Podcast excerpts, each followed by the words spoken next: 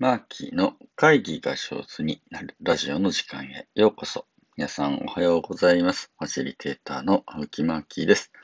このラジオでは私、ファシリテーターの青木マーキーが会議が上手になるコツを毎朝10分お届けしております。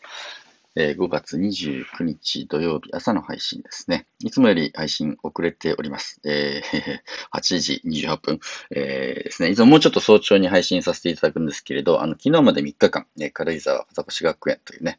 えー今頑張ってる学校の、うん、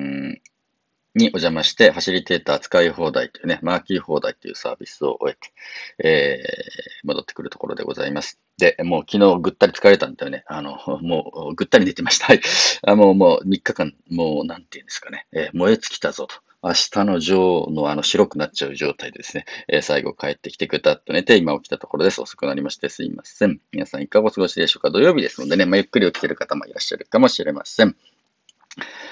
えー昨日はですね、えーっと、軽井沢風越学園のスタッフの研修をね、時間を担当させていただきました。で、午前中にね、僕のことをインタビューして、えーくださるということで、まあ、マーキーがどういう人ですかというインタビューをした後ですね、えー MM 法っていう会議法を皆さんに体験していただくという研修でありました。えーこれはね、みんなで、えー持ち寄るミーティング法って言って、みんなで一人一議題持ち寄るというふうなね、えー方法です、えー昨日は21人のスタッフの方が僕のね、研修を受けてくださったので、で、えー21個のね、テーマが持ってくるわけです。で、みんながね、問いを一つ持ってくるんですね。で、この軽井沢風越学園ってすごく面白いんですけれど、あの、年度の初めにですね、あの、問い、1年間かけて、あの、探求する問いをね、みんなで立てようみたいな感じの、うん、ことをやったんですね。これ非常に大事だなと思うんですけれど、まあ、教師として子供たちの前に立つわけです。で、まあ、子供らにね、あの、探求が大事だよとかっていうのは、あの、簡単なんですけれど、じゃあ、あの、目の前に立っているスタッフ自身がね、自分自身が何をね、探求したいのかというのをね、はっきりさせるという。まあ、まず大人がね、そういうことをやってみるっていうのはすごくいいことだなと思って。えー、越学園はですね、すごい、そのスタッフの方がですね、うん、一人一人、あじゃあ1年間かけて、あの、大切に携えていたい、味わっていきたい問いというのをですね、えー出したんですね。でね、すごい面白いんですけど、それをね、あの、デザインのできる、あの、スタッフの方が今年から入ったので、それをね、あの、大学ノートみたいな感じでね、あの、一人一人の、あの、問いが書かれた大学ノートみたいなやつを作ってて、みんながね、これを持って、あ、A さんはこんなことを問いに持ってんだな、B さんはこんなことを問いに持ってんだなっていうね、えノートで、ね、余白がいっぱいあってね、そのノートに、まあ、1年間かけて、みんながね、えー、問いへの答えを書いていくみたいなやつのノートを作ってました。これ素晴らしいなと思っていて、えー、まあ皆様の関わってる組織でもね、スタッフ一人一人が何か探求したいことがあるんだったら、それを出し合って、それお互いがね、何にが最前線なのかなっていうのをみんなが分かってるっていう状態を作っただけでも本当に素晴らしいなと感じました。で、MM 法というのはですね、うん、そういうふうにして、まあ、一人一人がなんか問いを持ち寄ってくるわけなんですね。で、持ち寄った問いを、まあ、均等な時間で、えー話すというふうな会議法でありました。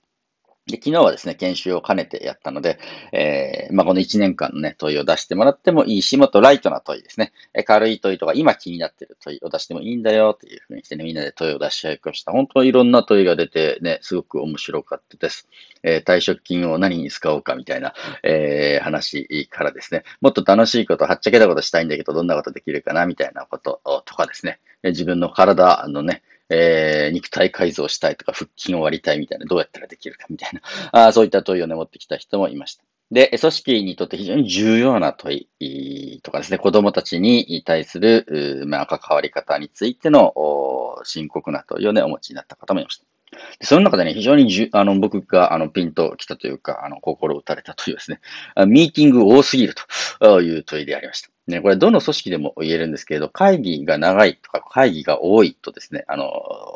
働いてるスタッフね、あの、ちょっと時間を奪われちゃうんだね。でね、会議の中でもいろいろあって、すごく元気になる会議とエネルギーが奪われる会議があると思うんですね。で、えーみんなで話し合って、おこうしよう、こうしよう、みたいな感じのやつが、アイディアが出てきて、えーやるべきことがはっきりと見えて、で、実際の行動につながっていく会議って非常に元気になる会議なんですけれど、まあ、あの、ちょっとエネルギーを奪われちゃうタイプの会議というのもあるよと。でね、それってどういうのなのって聞いたら、まあ、いつまでも結論が出ないやつとか、なんで僕がここに座ってないといけないのかなって、あの、自分にね、あんまり関わりがない、えテーマなのに、まあ、座っててみたいな感じで参加しといてみたいな感じのおやつは本当にあの時間を奪われ、エネルギーを奪われるので、えー、ダメだというふうな話になってね。で、その MM4 の中でね、解決策までみんなでこう話をしたりもしたんですけれど、僕も一緒になってですね。いやね、やっぱね、あの会議のファシリテーターの仕事をしてますけど、やっぱり無駄な会議は減らした方がいいです。でね、あんまり関係ない人をそのミーティングに呼んで時間を拘束するのは本当にあのその人にとってね、苦痛だし、組織全体にとってもマイナスなので、本当に必要じゃないメンバーってのは呼ばないで、もう自分の席に返して自分の仕事をね、さっさとやってもらった方がいいんじゃないかな、なんて思います。でね、会議招集された時に、まあ、議題とか見てね、参加する参加しないみたいな感じのところを表明、するときに、あの、こんなカード作ったらどうかって話になったんですけれど、あの、お任せしますボタンみたいですね。で、えー、参加はしないんだけれど、あのー、もう決まったことにはもう確実に私文句を言いませんと。あの、全面的にあのできることは協力しますので、ミーティングの時間はお任せしますと。こういうふうにしてね、お任せしますボタンがあってもいいんじゃないと。えー、ミーティングに誘われたらね、参加する、お任せしますというふうにして、ね、選べると。こういうふうにした方が、あの、みんながね、自分の、うん、授業のね、準備になったり、えー、探求すべきことに向かえてエネルギーがね、吸い取られなくていいんじゃないって話をしてました。本当にそれね、あるといいなと思っていますので、ぜひ皆様の、え、関わりのお組織でも、あの、いやいや参加する会とかね、なんで自分がそれ参加しなきゃいけないのかなって、ちょっと関わりのね、薄いテーマに呼ばれちゃった時に、あの、お任せしますボタンをね、えー、思い出してですね、ぜひそれを使ってみていただきたいな、なんて、えー、思いました。えー、その日の午後ですね、早速、あのー、そのスタッフの皆さんのね、会議の仕事、会議進行の仕事があったので、えー、そのボタンを作ってですね、えー、A4 の紙をね、あの四角柱ですか、